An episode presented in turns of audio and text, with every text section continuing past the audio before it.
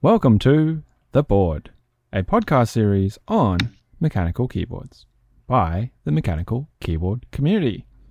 Proudly brought to you by Idea 23, awesome caps at great prices. Keebio, the place for split keyboards. DIY keyboards, get cracking. And Daily Clack, Australia's enthusiasts mechanical keyboard store. Hello, Ert. How are you? Howdy. I'm doing great. Now, for those who are listening today, uh, you probably would have seen by the actual title of today's episode is it's a one-on-one. Now, we actually haven't had one of these for quite a while now, especially since uh, my co-host Kevin Sir Cheddar uh, has sort of left the show to focus a bit more on his career. So, uh, you are actually very, very lucky uh, because yeah, you're you're kind of the the icebreaker again for these one-on-one interviews. Great. Now, a little bit of background on my uh, session today here with Ert is that a long time ago, and I still have this offer out available, our community and our listeners can always email us with requests for topics and suggestions of people to talk to. And one of our listeners, I believe his name is, uh, let me have a look, Campbell. So Campbell sent through and said, hey, it would be nice if you could interview the guys at Oki Caps. And uh, I was like, sure, have a look at it. Sent me the Discord link, and I got in contact with Ert. So there we are. We are going to be talking about Oki Caps today, as well as whatever it is that comes up in our keyboard interview. So, Ert, how about you give us, give me, our listeners, uh, a bit of a, a rundown on your keyboard history and your keyboard journey? I guess more of a how did you get into keyboards? Uh, what was it that you felt was interesting about it and has kept you in that keyboard space? How long you've been in it? Those kind of things. Okay. Well, quite some time ago, uh, pretty close to eight years, I was transitioning from a um, computer repairman to more of the IT crowd, more of the programming and just a lot more typing. And I noticed pretty quickly that on your typical $5 Dell uh, keyboard, I was starting to get some really bad pain to the point where I was starting to get um, what a lot of people would classify either as carpal tunnel or, or RSI. And I was concerned about it. So I went and started looking at a lot of the more ergonomic type of uh, keyboards and settled on a Microsoft Sculpt for quite some time. And that lasted me for for well, about four years or so. Um, I liked it; it was comfortable. But what I noticed was that quite a few of my keys, uh, the keycaps specifically, were only being worn, and uh, many of the keys were not being worn. And I was like, "Well, that's just kind of weird." And I noticed that my left hand was being a lot more favored than my right hand, and just quite a few other little things that was making programming uncomfortable. Uh, and I didn't want to spend a couple thousand dollars on surgery. And I started looking for alternative designs for keyboards. Uh, one reason was that the enter key stopped working on my Microsoft Sculpt, and I wanted to buy another keyboard, uh, something that would last a little bit longer than two or three years. And I found the Kinesis Advantage 2.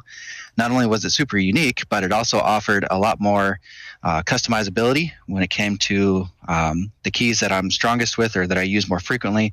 I wanted to be able to put them on a specific finger so that I could use my hands a little more evenly. And I noticed after typing, I just impulse bought one, to be honest with you. I was like, well, it's $300, but I really need something because this pain is horrible. And uh, so, like I said, I impulse bought it, and uh, it took me about a month to get proficient at it. But once I started feeling comfortable, I really, I really enjoyed this, the sound of it, the feeling, the feedback. Um, I bought Gateron Browns, not really knowing if I liked linear or clicky or, or tactile. I just went with whatever was most common. Uh, and then from there, uh, we were talking, you know, as, as us nerds do, and we were like, you know, I think we want a 3D printer. And one of uh, my coworkers, uh, who also works at Oki Caps now, with me as a builder, uh, he had found that you could make keyboards, you could 3D print keyboards and then hand wire them. And uh, you know, have yourself a keyboard that you can officially say, "I built this," and a lot of people would be astounded by that, and you know, so you could give yourself a pat on the back. so we set out for that. Uh, we bought the 3D printer. I printed off mine uh, first, and started hand wiring it, and it was a mess. It had many bugs in it, and uh, I, I, remember quite some time. Uh, it was like for two or three months afterwards. I was still working out all the kinks in the keyboard, uh, and periodically throughout the day, you would hear me slam my keyboard, my right hand keyboard, on the desk because like either the semicolon would stop working or an enter key stopped working or some of my other function keys just stopped working. And it only seemed to fix it if I just beat the entire keyboard on the desk a couple, two, three times and all the keys would start working again. And I was like, great.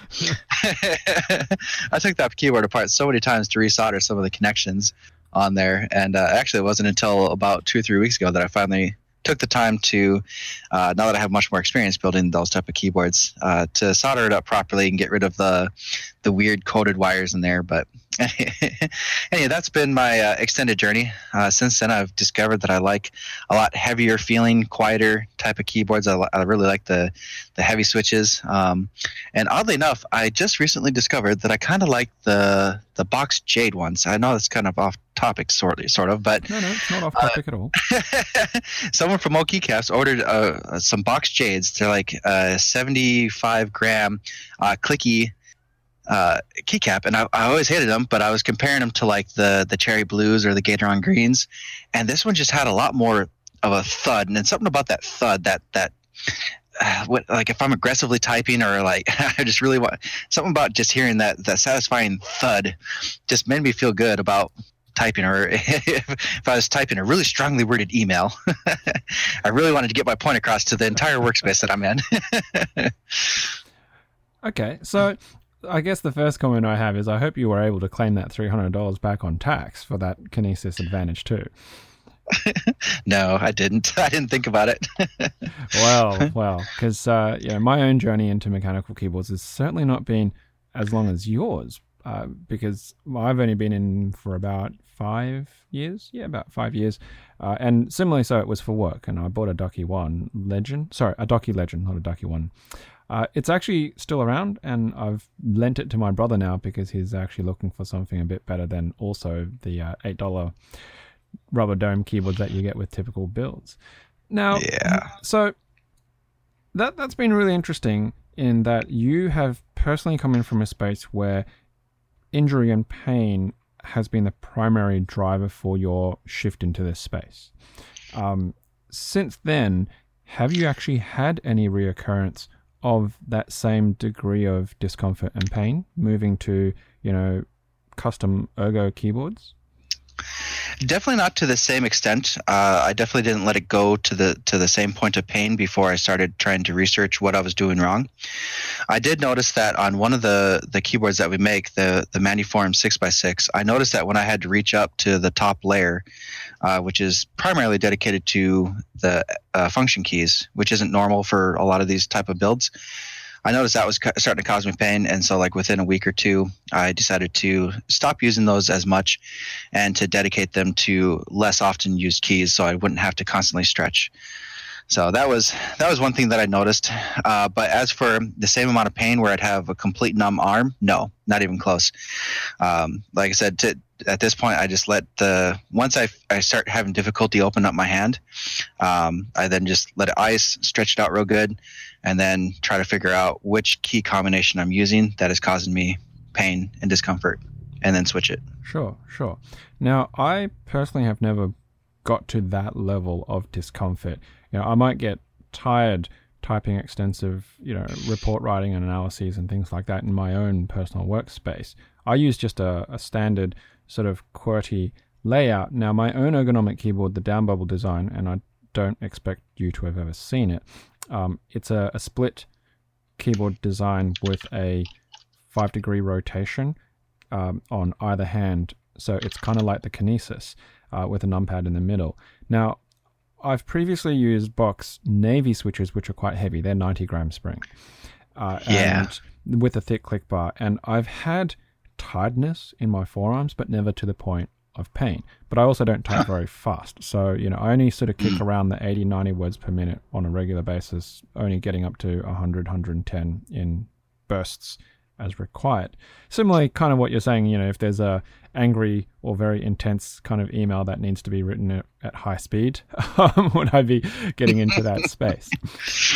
Um, now, with with your your current situation, you've mentioned you know people at work and then also joining uh, O keycaps. Is that actually the same space? Like, is is O keycaps a I suppose a spin-off of your current work environment? Are you dedicated 100% to? I'm I'm imagining that you're not a full-time O keycaps uh, employee, or or what's the situation there? What is exactly O keycaps? That's a great question. So, O Caps is ran by uh, a gentleman named Dan who lives in Chicago, Illinois, in the United States. And I'm not sure why he started the company, but I think it's a great initiative. I think it's one that I, I really hope that manufacturers start catching on to. That uh, you know more and more people need better designed keyboards. We need to break away from your typical straight layout, which is having uh, some pronation issues and just other commonly well-known uh, problems that we get from typing. You know, we, mm-hmm. we've we have 3D modeling, we have all these different technologies, and we still are, are, using the same old keyboard that was used on typewriters from way back when. So, uh, like I said, he's he started up the company, and uh, he just used a typical Shopify website. Uh, put up a couple of designs on there. Uh, there's a very talented 3D printer, uh, Crystal Hand, who is on Reddit. Uh, he has some very interesting designs and has probably printed more keyboards than I have ever seen or heard. I don't know that he's actually used most of the cases that he used. I think he was mostly using it for learning purposes. Uh, but because of the time and effort that Crystal Hand has put into making these, uh, the cases for these keyboards, they are now um, much better than what the original design was by both Adereth and Tshort uh, for the Manuform and the Dactyl. Mm-hmm. I, I, forget I forget which which user made which keyboard, but he's taken them uh, quite quite away from where they are. Uh, now, my interest in no keycaps came about when I was just curious if somebody else sold the Dactyl style keyboard, and I, I kind of periodically checked here and there over the years. Uh, because I was getting tired of making them myself. I was on like my third build, I think, third or fourth build of making them. Uh, but mind you, that's 3D printing it myself, buying all the materials whenever they got to be somewhat inexpensive. and after the third or fourth one, my wife's like, You're spending way too much on this. I'm like, Yeah, yeah, you might have a point. Um, so I reached out to their Discord link and just asked if they needed another builder or wanted another hand because it would save me hundreds of dollars a month if I could build for them instead of build for myself. Uh, plus, I didn't need another keyboard at the time. Uh, I still don't really, but it still doesn't stop me. Um, so yeah, that's that's my. I'm a part-time employee with them. Uh, I wouldn't even call it. It's not really an employee status. It's more of a contractor status. Uh, they send me a keyboard and all the components that I need to put it together.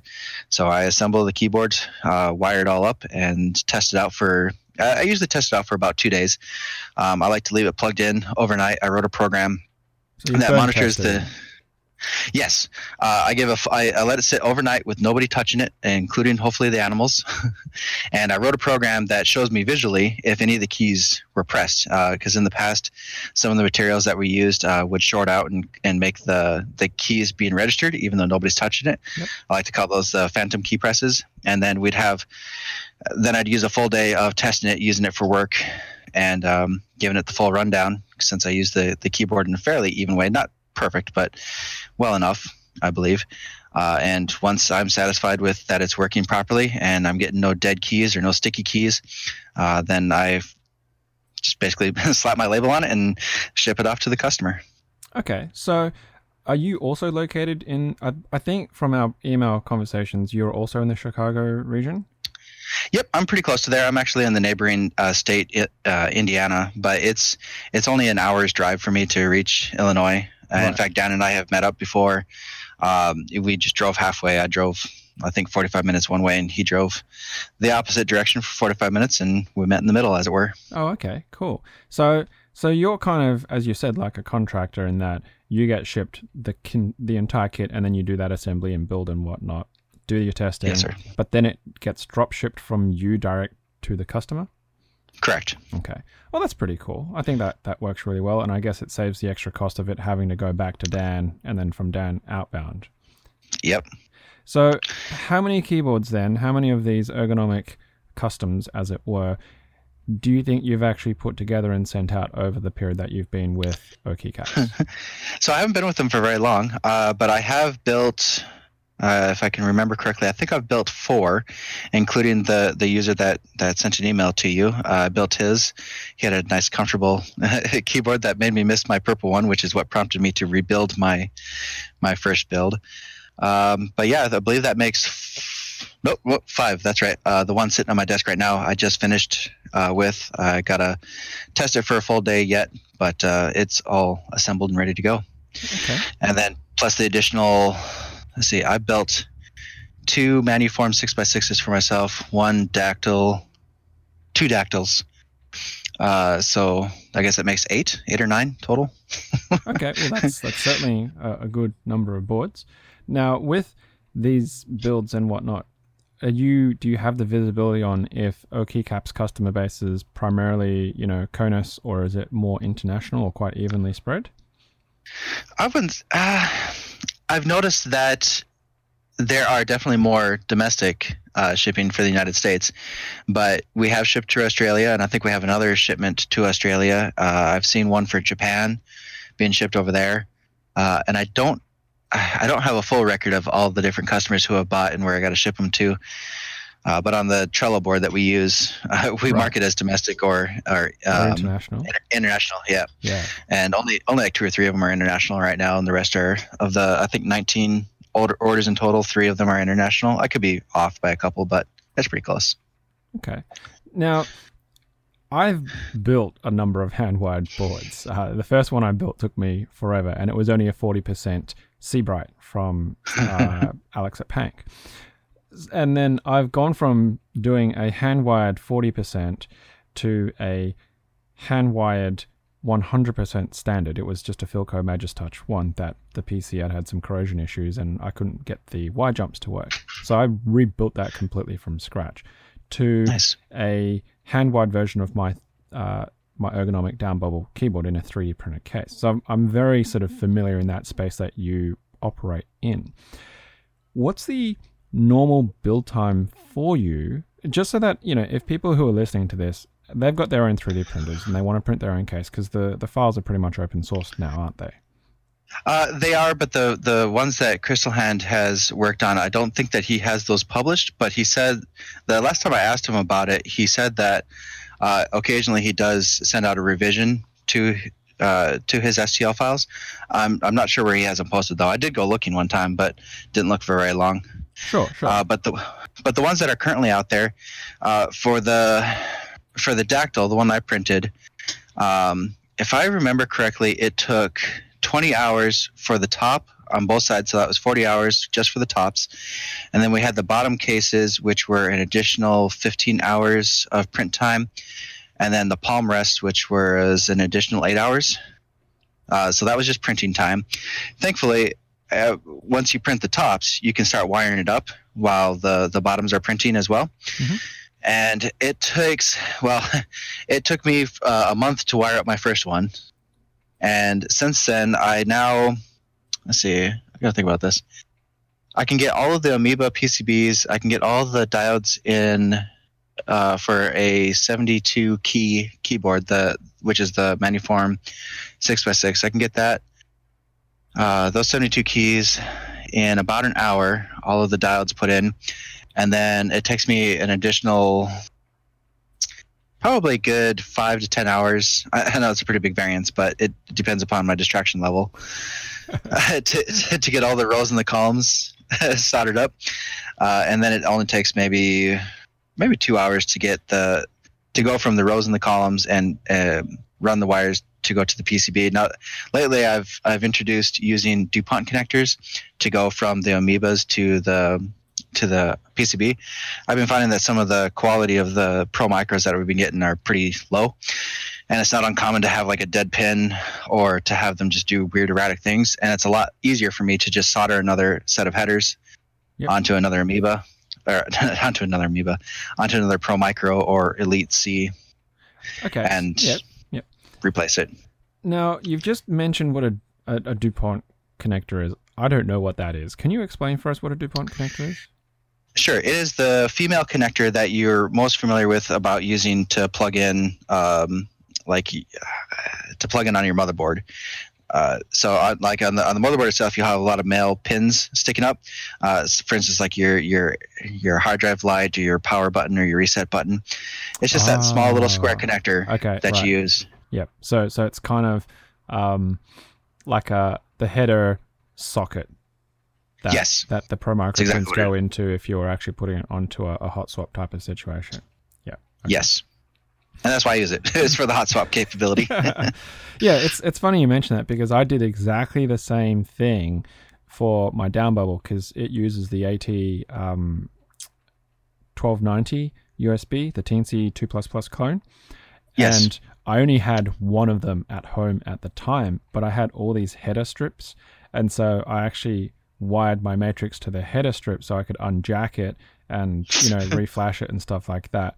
Um, and I cut myself up so badly on those pins because those the ends of those pins are so sharp. Yeah, I got a couple of nicks on my uh, on my knuckles trying to squeeze it into the to, to where the PCBs go, and yeah, So then- done that. So, so I find it really interesting that you've gone, or now, now this is a question on, uh, is it a standard that the company OK Caps has asked you to do, or is this a personal preference and choice? Like, because my thought around this space is if you're building it in a particular way and you're choosing to use these DuPont connectors and the Amoeba and stuff like that, if somebody purchased one that you built as opposed to one that somebody else built, what is going to be the comparison between them? Will they be like, hang on a moment, how come that guy's got a either better or a worse quality build because they've got different components? Yeah, uh, uh, so that does that can break down into multiple answers. Uh, the short answer is that yes, I do build it slightly differently than uh, some of the other builders that are uh, working with us. For instance, um, uh, Kyle, who is my coworker from before, who also just recently started, uh, he just hardwires the the microcontroller to the amoebas. I don't find it any worse or better because also we go uh, like once the once we slide the Pro Micro or the Elite C into its spot, we also have to hot glue it because that'd be really annoying to have to plug it in and and in goes your Pro Micro into your keyboard. Now you got to take it apart and to, Yeah. to slide it forward just to plug it in. Yeah. Uh, especially if you travel every day, that would be or take your keyboard with you every day. That would get really irritating. So like I said, we, we do hot glue those into place. Um, it would be inconvenient to have to unsolder all of his and get them back, but really, uh, we we leave enough wires in there where a person could just cut really closely to the board and grab a replacement board and then resolder them all back in. So it, it wouldn't be terribly difficult. Yes, it would go faster on mine, but I don't think there's a pro or con either way. I have noticed occasionally that sometimes the DuPont connectors are too tall on mine, and I have to modify the case slightly in order to get it to fit or squeeze in perfectly. Or like on the Dactyl keyboards, uh, the the length of them going straight up, I just I can't use DuPont connectors there. Unfortunately, I have to hardwire those directly in. Uh, other differences between us are trivial. Like I use a copper wire from Ethernet, uh, whereas somebody else might just use um, uh, just straight speaker wire. Mhm. Just minor differences, and and thankfully with keyboards they're they're pretty forgiving because of the low voltage that's in there, and um, you know as long as you're not using um, that's got a lot of resistance. It's yeah. yeah Um, now, I am just going to ask everybody and yourself uh, to uh, hang and bear with me. I'm going to pause this interview because my daughter's just come in and she's asked me to help her with something. So I'm going to hit the pause button now, and we'll be right back. Alrighty, and we're back. Uh, so, where were we? So we were just talking about that. You know, there's there's some small variation in what you use to to put them together, and so on and so forth. Um, but I guess there's reassurance that at least people who are going to be purchasing the boards from OK Caps will still get something that is covered by, I guess, a warranty, a guarantee of some kind. Anyway, is that the case? Yeah, I'm not sure what Dan has in place for warranty, but I am aware that he is pretty good about honoring uh, some complaints. In fact, I had one customer send me back a keyboard, and I spent a good two or three days uh, getting it fixed. It ended up being some. Actually, the flux that I was using was conductive. Oh, okay. yeah, that was uh, interesting. So I had to throw away all of that flux and get some new flux on on the fly and then figure out what components were destroyed and replace those. And thankfully, it wasn't an earth shattering thing. And, and the, the gentleman was very understanding of the, the problem, uh, which is yet another reason why I want manufacturers to get into this idea. I mean, yeah, Kinesis is you know getting there, but it'd be great if they offered a split keyboard. I mean, they do offer a split keyboard, but one that offers the same ergonomic advantages. Uh, and one thing that I did uh, mention to Dan that we are now doing amongst all of the builders is using the the one U Amoeba switches, Mhm. or I'm sorry, the one U Amoeba PCBs. Uh, what what I really like about them is that uh, if a person needed to replace a switch, uh, if say they wanted to lube it up or replace the switch, maybe it got broke, broken or busted by them, uh, they should just have to unsolder the the two uh, the two connectors on the PCB and then push that that switch out and replace it. Whereas before, with them being hardwired in, um, it, it I did notice that it was a lot more difficult, and sometimes there was extra problems that ensued. Uh, like if you went to pull it out not knowing um, that it was hardwired in place, you could get some of the, the exposed wires to to touch, and as you know, that kind of makes things difficult to make a reliable keyboard if uh, rows and columns are touching each other. Yep, yep. So it, it's you know I find it really cool that you guys are using the Amoeba, but uh, I suppose I've never actually played with the Amoeba myself. I've seen them and I just haven't had a need or, or, or use for that at the moment. But if if this is a, a long term, I suppose, development and goal, is there any intention for you guys? Because from what I'm hearing, you while you've got um, that gentleman designing and making iterative improvements to the standard cases that you offer, what about having actual flexible PCBs made? Because that would certainly reduce a lot of the, the build time and the concerns relating to things like having shorts. And because then, once again, once it's put in, the customer is always going to be able to just simply desolder the switch itself, which is more standard than having to disconnect Amoeba PCBs, which they might not be familiar with in how that works. Yes. There's been uh, some work that's coming down the pipeline soon by Crystal Hand. He's been, uh, I think he purchased himself a pretty expensive SLA printer. But what that's allowed him to do is have a much more accurate print, and that has allowed him to play around with it with using the the Kailh hot swap sockets. Mhm. And and what, in fact, uh, that's a pretty popular post on on Reddit, or popular in my opinion at least and he has a YouTube video demonstrating how well they work. And I'm actually really looking forward to using those. As as much as I really like using the the PCB, your concern of having the customer go in and just simply desolder the switch can be a daunting task, especially if you don't own the same equipment that I uh, have. And then who's to say that this the the solder that you use or the flux that you use is going to have the same problems that I had to deal with, and, and now all of a sudden you have a shorting key, or you know Yeah. you you've now destroyed your Pro Micro because you shorted out too many things, or you have, you know, the, the list of problems could go on Sure. from what a customer might accidentally do. So if there's the the things that could fail that are easily replaceable by the customer, I believe will go in a long way in making a much better and reliable product for the customer. Getting flexible PCBs, yes, that would be fantastic. I haven't seen a, a good costing option for that yet. But that's not to say that uh, if someone did the math to figure out how much we could save on this uh, in the long run, uh, you know, if that would if that would offset the the cost of the upfront thing and the quantity that you'd have to buy to get it. Uh, I believe the majority of the tweaking by Crystal Hand is done, and now it's just small little tweaks here and there to to make things work better.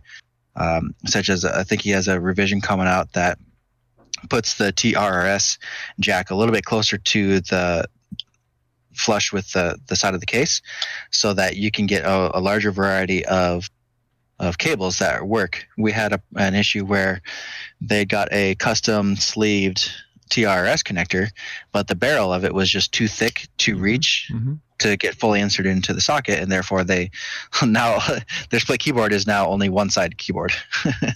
uh, that was unfortunate, but we were able to work through that issue. Uh, we were able to just make the the the hole a little bit bigger so that they could get their their jack in there. But in the end, you know, Chris, Crystalline just made a nice little improvement to it to to get that fixed. Um, yeah, that's really all I got to say about, about that. I think. That's yeah. Uh, I mean, I suppose if you to go down that flexible PCB path, obviously the higher volumes that you purchase will reduce the price, but then you have to think about the man hours involved. If you're talking about five to ten hours, depending on the complexity of the build and your distraction factor, if there's a PCB and you could, you know, screw the PCB in place and then drop in the switches, well, especially if you're just going to be soldering, say, hot swap sockets to it, then you could cut that dramatically because then it's just a matter of having, say, even a header row with a wire loom. You know, if you used, say, an IDE or a parallel port ribbon cable and you put that in, bam, like, you know, 10 minutes later, it's done, especially if you're using these uh, DuPont connectors and stuff like that. Yeah. A lot of those concerns are stuff that manufacturers, I believe, will have a lot better resources to to take care of it. I, I keep stressing that because I, it, it, as much as I like building these keyboards as a hobby, I really and truly, honestly believe that this needs to get in the hand of most people. I don't think it's fair for our kids and our children's children to have to deal with RSI and carpal tunnel for something that is easily replaceable. we have so much technology at our hands to be able to literally to be able to design something that doesn't cause these problems and nobody is taking the time. They would much rather spend the $600 on that fancy 60% keyboard with every artist with every key being artisan keycaps. You know what I mean? I, I do. It's just But- it but this really is- gets under my skin. it's it's a really interesting debate because, like we had sort of discussed at the start of this, you know, I've never actually experienced pain or what I would really call discomfort, only tiredness from using heavy switches.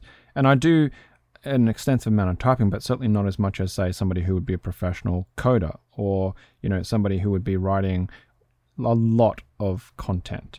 Now that kind of drives the the requirement for people to even think about needing something that is not a standard non-ergonomic layout. So there kind of needs to be an understanding first of the market space because well companies won't invest obviously if they're not going to make a profit and Yeah. and if the population out there is not clamoring and saying, oh, hang on a moment, we've got a very high percentage of carpal tunnel or RSI incidents, then obviously this is going to be less of an issue.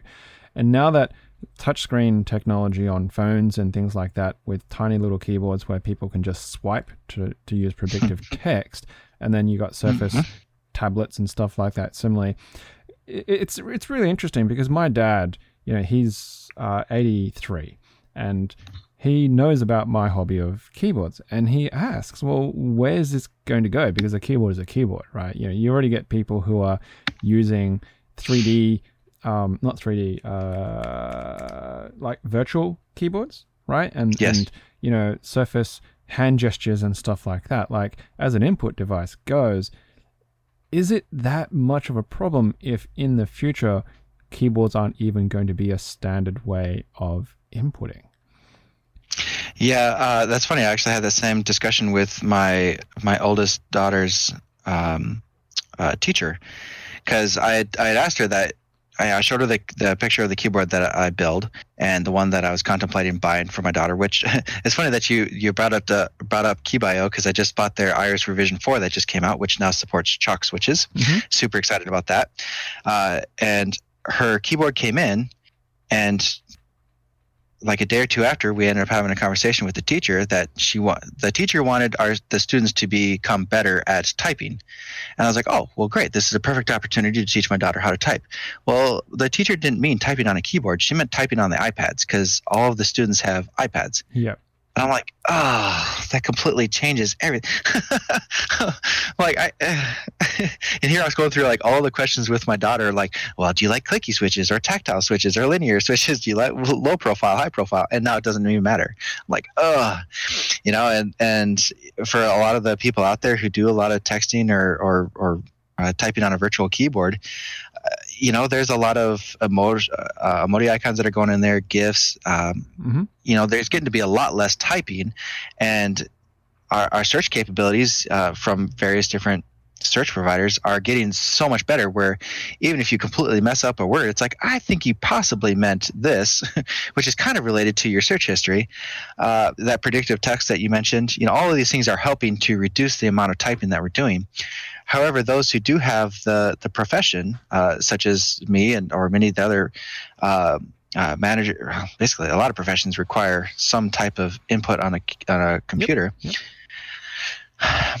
Well, there's Yeah, still there- that there's- nudge. Yeah, uh, and there's going to be that debate for quite some time. Uh, you know, we think of the the movie Ender's Gate, where or not Ender's Gate. Um, oh, I can't remember. But they, all of the students in the class basically had a glass top, and they were able to place their hands down and just start typing.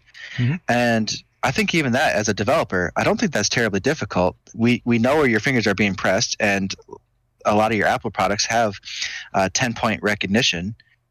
Uh, so if you just place your hands down, and now that's your home row, you can literally place your hands in any comfortable pos- position. Mhm. And if it's hurting you one day, well, switch your hand to a, a weird, awkward position, and you can continue typing as if nothing had changed because the computer can recognize where your hands are placed now. Uh, yeah, there, there is something to be said about that. the virtual keyboards they they do offer something that that your 3D printed and physical keyboards can't offer, and the it, the ability to change and customize on the fly with virtual keyboards definitely that would probably speak better to the wallets of of a lot of your manufacturers out there. Well, yes, for, for big companies, but I guess at least we can be quite thankful that with things like open source and community sharing and stuff like that, you know, there there is actually a lot more ergonomic boards happening out there. You know, even on our Slack group, we were talking about this because when Campbell had requested me chat with you, we had talked about is there a subculture of people for ergonomic boards? And apparently there is. And I wasn't even aware of it. And I've designed an ergonomic keyboard that I use at work, you know, and it was just like, whoa, like that's another rabbit hole right there. Uh, so, yeah, I think it's really great that we are being more cognizant and being aware of that and driving and trying to get people educated. Because everybody who rocks up to my desk, when they see my keyboard, they're like, whoa, like, what's that? How do you type on that thing? well, that's that's usually the first question, and then the second question is why do you have pink keycaps? See, because it's a non-standard layout, which means standard sets don't fit on it. And uh, I actually have this Akko World Tour Tokyo key set that perfectly fits because it had spare novelty 2U and uh, 225 U's, as well as some extra 1U's that were just novelties. And I was able to slot them into my extra key spaces. So it was like, hey, this, this worked out beautifully. Uh, but it, it gives people that thought hang on a moment, could such a simple device that we're so accustomed to have extra direction to go? Because people go, why is it like that? And I show them and I talk to them, you know, like the, the wrist positions and, you know, you're talking about pronation of, of your hands and your wrists and things like that. Now, for those who aren't familiar, pronation, supination is related to the angle and rotation of your body parts. Um, and so if you're angled, if you're looking at your arm and you're just holding it out straight, that should be in the neutral position. Whereas the pronation and the supination is regards to the rotation, and, and that's not good. You always want to be in that neutral straight alignment. Uh, and shoulder width is also one. So split keyboards is really great for us because we can move them apart or together as much as we like to get the right angle and comfort. Now, I don't know about you, uh, but I have uh, like a 104 chest size. I think that's like a, a 36 inch shirt size. Uh, and I don't think that I'm terribly broad shouldered, but I know that my chest spacing is significantly different to, say, somebody who is going to be much smaller. And so if you have a fixed keyboard position, you know, the, the width between your, your shoulders means your wrist position changes a lot. And that's where Mhm. having your split keyboard, you know, that's not fixed in any way, they can adjust that spacing and it becomes automatically comfortable for their use. Yeah, uh, the first time I was asked why I have a split keyboard, my reply was imagine I'm at home working, which happened fairly frequently, so they're aware that I did that. And now imagine I'm on my recliner sofa and I lean back and I got these two huge arms just sitting there because my hands are propped on top of my belly, trying my best to hold up a key, uh, my, my laptop and work. And I, you know, I'm showing them how my hands and arms and everything is situated like you know, I'm, I'm starting to look, look a little bit like Gollum. I was like, now let's put my keyboards on my armrest because it's a split keyboard and I can do that. Now, how, how do I look? They're like, wow, you look super comfy. I'm like, exactly. you understand why why I have a split keyboard, and that was a that was one of the coolest features uh, of it. Uh, I guess a byproduct. I wasn't really interested in the fact that I could work on my couch, but I really liked the idea of you know if if it's just too close together, I can fix that. If somebody else wants to try my keyboard and they need to adjust it for their shoulder position, they can do that. Mm-hmm. Um, and I I noticed too with the the split keyboard, it has gotten a lot more natural to put my mouse in the middle of my split keys, and I've noticed that quite a other uh, a number of people are doing the same thing. Uh, gaming. Uh, the benefits of having a split keyboard there are actually quite a bit because now instead of having this really wide stance with your arms, you know, if you have a typical uh, 100% layout keyboard and then your mouse and your super big gaming pad, your arms are pretty well stretched out while trying to game, which can lead to shoulder problems, uh, especially like in your rotator cuff. Well, bring it with a split keyboard. Now you have your left hand and you replace the right hand key with your mouse, and you're now at a natural position. Mm-hmm. Uh, so yeah, those split keyboards are I think should be more standardized, but yeah, there's a lot more cost with a split keyboard. I can understand that. But you know, even in the last two years, I think we've definitely seen a lot more vendors come through. You know, even big names like Mistel, for example, with the Barocco series, uh, mm-hmm. know, and Kinesis having their uh, Edge keyboard, uh, especially marketed towards the gaming community. Um, you know, we've also started to see uh, small groups come up and do really successful builds and releases like the Ultimate Hacking Keyboard group. Mm-hmm. Um, so I think I think the path is there. It's been paved. It's been paved very slowly, and we just kind of need the momentum from either the adoption by a very large group of people uh, to really start nudging it over and making people think. You know, if if say like Linus Tech Tips were to pick up one of the ergonomic keyboards and actually tout it, and then another you know YouTuber or very influential person within the tech community was to go through that, then that would start to get even more of that momentum rolling because people will start going in. I know that, for example, Ducky keyboards. Are you familiar with the brand?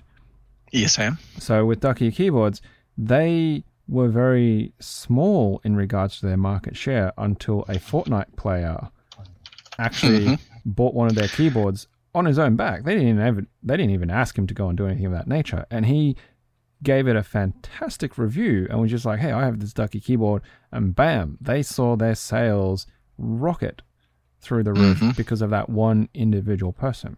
So I think it's really more that. Uh, you know, if we want that growth and development in a particular space, we have to make a good case for it but mm-hmm. we also have to make a good case for it because the aesthetics is really important. Um, and, it really is. Yeah, and and it's interesting because you know we talked about the print times, right? Like I have a 3D printer, and anything that's over like four or five hours really annoys me because I don't trust my printer. I I do not trust my printer to run when I'm not here or if I'm sleeping, at all, right? Yeah. So to run a 20 hour print and whatnot, like I know there's lots of people who have safety systems and they have them inside enclosed cabinets. I even so in my my workspace and network, they used to have a 3D printing sort of uh, folder in Outlook, so people would go in there and actually post stuff. And some guy even had an automatic fire extinguishing system hooked up inside a server cabinet for his 3D printer because he had a bad experience where it actually caught on fire. Wow. So he had a thermal runaway on the actual controller board because it was this cheap Chinese thing. And yep. the whole thing caught on fire. You know. Yep. So now he's replaced it, he's fixed it. He has a webcam on a server enclosure with an actual deluge system built into it. And he's like, now he can print whatever he wants because if the overtemp trips, bam, the whole thing is just going to get saturated, right? Yep. So I'm I'm actually curious to know then is there direction and move for you guys to maybe get out of the 3D printed space and perhaps have better, higher, customized cases, either milled cases from different materials, which of course has an extra cost, but the, the customers would be aware of that and be willing to wear that, or even simpler options like injected cases, plastic injected cases, or even resin cast cases, because you would probably be also familiar with the Ergodox, right? Yes. In fact, I own one. Sure. So with the Ergodox, the original build was like acrylic and, Mm-hmm. and laser cut pieces, and then it went to metal cases, and now people have like you know bamboo cases, and you can get the Infinity, which is like injected mold cases, and Falbatech offer, and and all sorts of really fancy stuff in that space, and with tenting options and so on and so forth. Is that something that you guys would be thinking to move into? I just had that discussion with Crystal Hand, I believe, two or three days ago. Uh, there is a local company where I live that they specialize in making molds for injected pieces. I have mixed feelings on the matter. Uh, I would like to see it, but in the same regard, there's a big upfront cost for them to research and make those. Mhm. Uh, but the, I mean, but in the end, yes, you have a much better, repeatable process. One thing that we've been offering to our customers, though, is a custom tent angle or Right. um, other little customization things that we've been able to do, uh, which is a lot easier when you 3D print them one off. The downside is, yes, it does take longer, and that just goes back into that uh, into the triangle of speed, cost, and uh, performance, as it were. I would really like to see it get mass produced, and using injection molding is in that uh, that way, uh, or having some sort of uh, metal stamp that could, you know, get the the top and the bottom shells, and I can hot glue them together or whatever the process needs to be. There's there's so many moving parts. Well, not really moving parts, but there's so many parts to the the split system. It, it makes it difficult on anybody to make something that is Customizable widely ex- and yeah. yeah, yeah, and doing one-offs. I mean, if if you did a one-off for a uh, for an injection molded system, now you're down two three thousand dollars for something that you're only making 20 30 dollars profit on. Um, I, yes, I, I wish there there are so many. Um, there are options for that. I've I've seen some major advancements in the 3D printing world. Uh, I just recently saw a video that Thomas Sanladerer produced where he was talking about the, they're trying to get metal printing, metal 3D printing, uh, a lot more affordable. Which I think that would be fantastic if we could start offering metal cases. Uh, I think the rigidity in them. I, guess where that comes from is when you mentioned Linus Tech Tips promoting one. I remember when he promoted the the Kinesis Advantage 2, and I I watched that one I think 20 minutes after it aired, uh, and I was like, I have this one. I had never commented in any of his videos except for that one. I'm like, I have that keyboard, uh, and he gave it kind of a poor review because of the build quality, the flex in the thing. He's like, you know, you're paying a premium for this product, It's and there's plastic. flex to it. Yeah. yeah. And then, like, it, you know, people really do like their custom keycaps. Well, good luck trying to find a custom keycap for, uh, for an Ergodox even, or, or the Advantage too you know, where they have their custom profiles and their custom sizes. And, you know, my delete key is vertical. My backspace key is vertical. My enter key is vertical. My space key, you know, all of these things are vertical and they're 2U and, or trying to find the 1.25, you know, trying to find uh, uh, eight of those just lying around of various sizes and shapes with a specific symbol on them. Like it gets redonkulously expensive to get a, a fancy keyboard set without going th- three, four hundred dollars. And now I'm like, well, that's the same price as my keyboard, and that's just not affordable for a lot of people. And it'd be nice when a lot of these uh, advancements in their respective fields, whether it be in 3D printing or in uh, prototyping or injection molding, started starting to talk nicer together. Uh, but then that goes back to that whole Star Trek utopia of, you know, everything is free because we're all sharing technology and it's a global system of share and love. And unfortunately, with business being the way it is, you know, they need to be able to provide for their families as well. And that system is just not in the near future, unfortunately. Yeah, and I guess you're just going to have to end up in a sort of ecosystem where you manufacture, control everything that is related that is required, and then that, of course, will mm-hmm. just eventually bring it down to uh, affordability and whatnot as a long-term game plan more than anything else. Yeah. Hmm. Well, you know, I think that's that's been a, a, really interesting chat to to see what happens in the background here with OKeyCaps and the design and build of these. Now, I just want to touch a bit on the software side of these. Now, all of the boards are programmed in QMK, I believe. Yes, you are correct. So, is there just a sort of standard layout that goes onto the boards, or do the customers actually produce a layout on the actual keyboard and then you guys also develop that into and flash the hex for them? I have offered that. I have offered uh, if they have a design uh, a layout that they want that they can't figure out how to build. Uh, if they want to send it to me however they want, I can uh, flash the hex file for them, or at least get them the hex file so they can flash onto their own system. Uh, but as a, as a, the old saying is, you kids don't know what we had to go through to get that. Back in my day, back in my day, I had to. yeah, I know what you mean. I had to clone it myself and wait for three days for it to compile. And uh, QMK has put a lot of effort into making it, their flashing a hex file more accessible to everybody. Uh, specifically referring to the QMK configurator, mm-hmm. I really like that that uh, their online tool to be able to go in there and and make yourself a nice. Um, um, a nice nice layout for yourself that you can just hit compile and download your hex file straight from the web, uh, and you're able to set, output your settings file so you can share it with others or reproduce it or make small iterative changes to it. You know that that's a fantastic feature. Uh, not every single one of the keyboards that we make are up there. Specifically, uh, talking to our Dactyl keyboard. Um, the original Dactyl was designed with a single Pro Micro and using the I/O extender, yep. whereas the ones that we offer uh, have two Pro Micros. Yep, mm. yep, dual Pro Micros. And somebody did branch that and put it into the QMK configurator. However, they didn't include the um, the info.json file, which basically tells the the website um, how does this keyboard look how do you map the keys that you are changing your layout to to the to the uh, to the config file, or I'm sorry, to your to your key map file.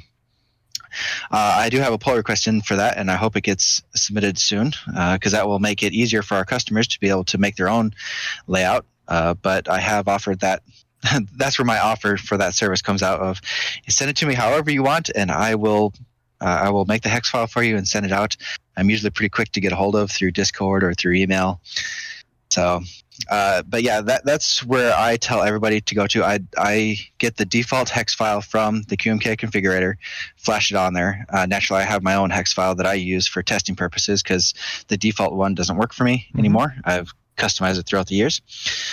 Uh, and then I make sure that it has a reset button on there, or the the, the manual reset button, so they can. I keep saying manual. Sorry, well, the I virtual mean, reset a, button. right, so you've got the soft reset available. There you go, soft reset. Yes, that's what I. Uh, because uh, funny enough, not all the default ones have a soft reset available, and uh, it's a, open up the back and there. press a button.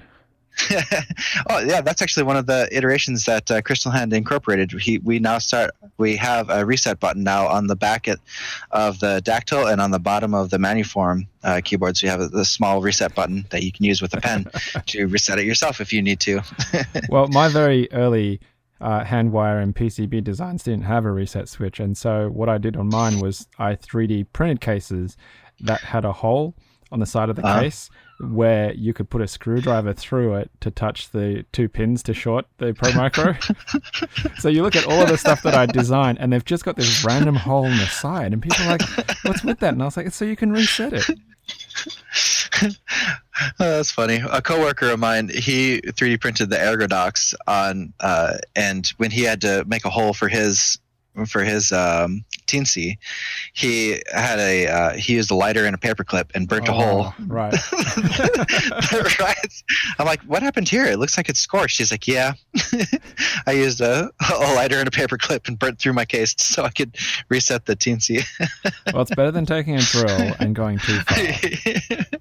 yep. Oh dear.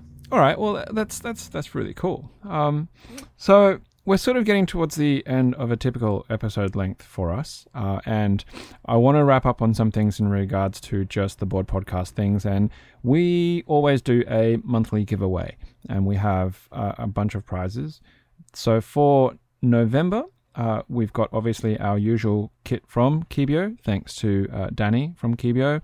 We have from DIY Keyboards a HHKB USB port cover and foam feet set. So obviously, if you don't own a HHKB and you win that, you can always you know pass it along, you know, or sell it, do whatever you like.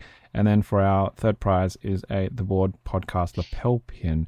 And depending on when my stickers come in, uh, you might be lucky and get one of those as well. Now, I haven't actually got anything in mind yet for November, but I do want to say it is now Movember, and this is my seventh year in doing Movember, supporting men's health, because 48% of this globe is uh, male by birth. Doesn't matter what on earth you identify as, your genome says there are certain conditions that you are going to be predisposed to have a higher risk of. So, if you'd like to support my Movember campaign, there obviously will be a link in the show notes below, and you've got all month to get involved with that. And I want to have our monthly giveaway related to Movember in some way. Now, for the month of October, we did a keyboard census and we got an okay number of responses. Now, I only got 25 responses, which, at least statistically speaking, could give you a bell curve, a, a normalized curve but that is less than 10% of our audience that listened to the podcast. Um, so for those who didn't get involved, uh, you know, it's a bit of a pity that you didn't get involved, but that's okay. And thank you, of course, to the 25 people who actually did submit. So we're going to draw our three prizes for October, which of course is a Keebio kit, and it's a Switch Star from DIY Keyboards plus a lapel pin from the board podcast. So now, because I actually have a guest here with Ert, I'm going to ask Ert to give me three random numbers between 1 and 25, and we'll go with first, second, and third prize in that order. So, Ert, if you would like to give me the first number out of 25. Let's go with 13. 13. So, congratulations to Jay Fieber, F I E B E R. I'm just going to note that down. You have yourself a kit from Keebio. I will be getting in touch with all of you guys who win, of course, very shortly through the emails that you've left. Second place 24. 24. So, Mr. 24 is Logan with no surname, but I've got an email, so that'll work out just fine. Uh, Logan and not Ligan. Okay, and third place, lucky dip draw.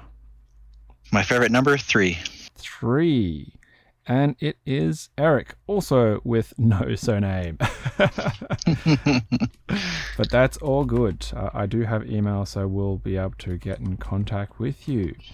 Uh, so, yeah, thank you very much for participating, everybody. And I will, of course, take some time to go through the results and try and compile something sensible, and then we'll release that, and you can all check out what other people do within the mechanical keyboard community that listen to our podcast series. So, I guess coming in to wrap up for the episode, um, I want to say thank you very much uh, for coming along and having a really great chat. Really appreciate it. Uh, thank you for having me. I've been enjoying my time very much. Now, is there anything that you would like to mention or say, shout out in regards to your own work uh, to your supporters, fans, O keycaps, so on and so forth? uh, uh, off the guard, no, I, I, I actually don't say that I can think of anything to shout them out. uh, now, for O keycaps, you guys have a website? Yes, it's uh, ohkeycaps.com. Okay. And in there, you can see and see that's O H K E Y C A P S dot com. And you'll be greeted with a nice little 40% keyboard in the front. But in there, the top row, you can get your pre built Dactyl keyboard.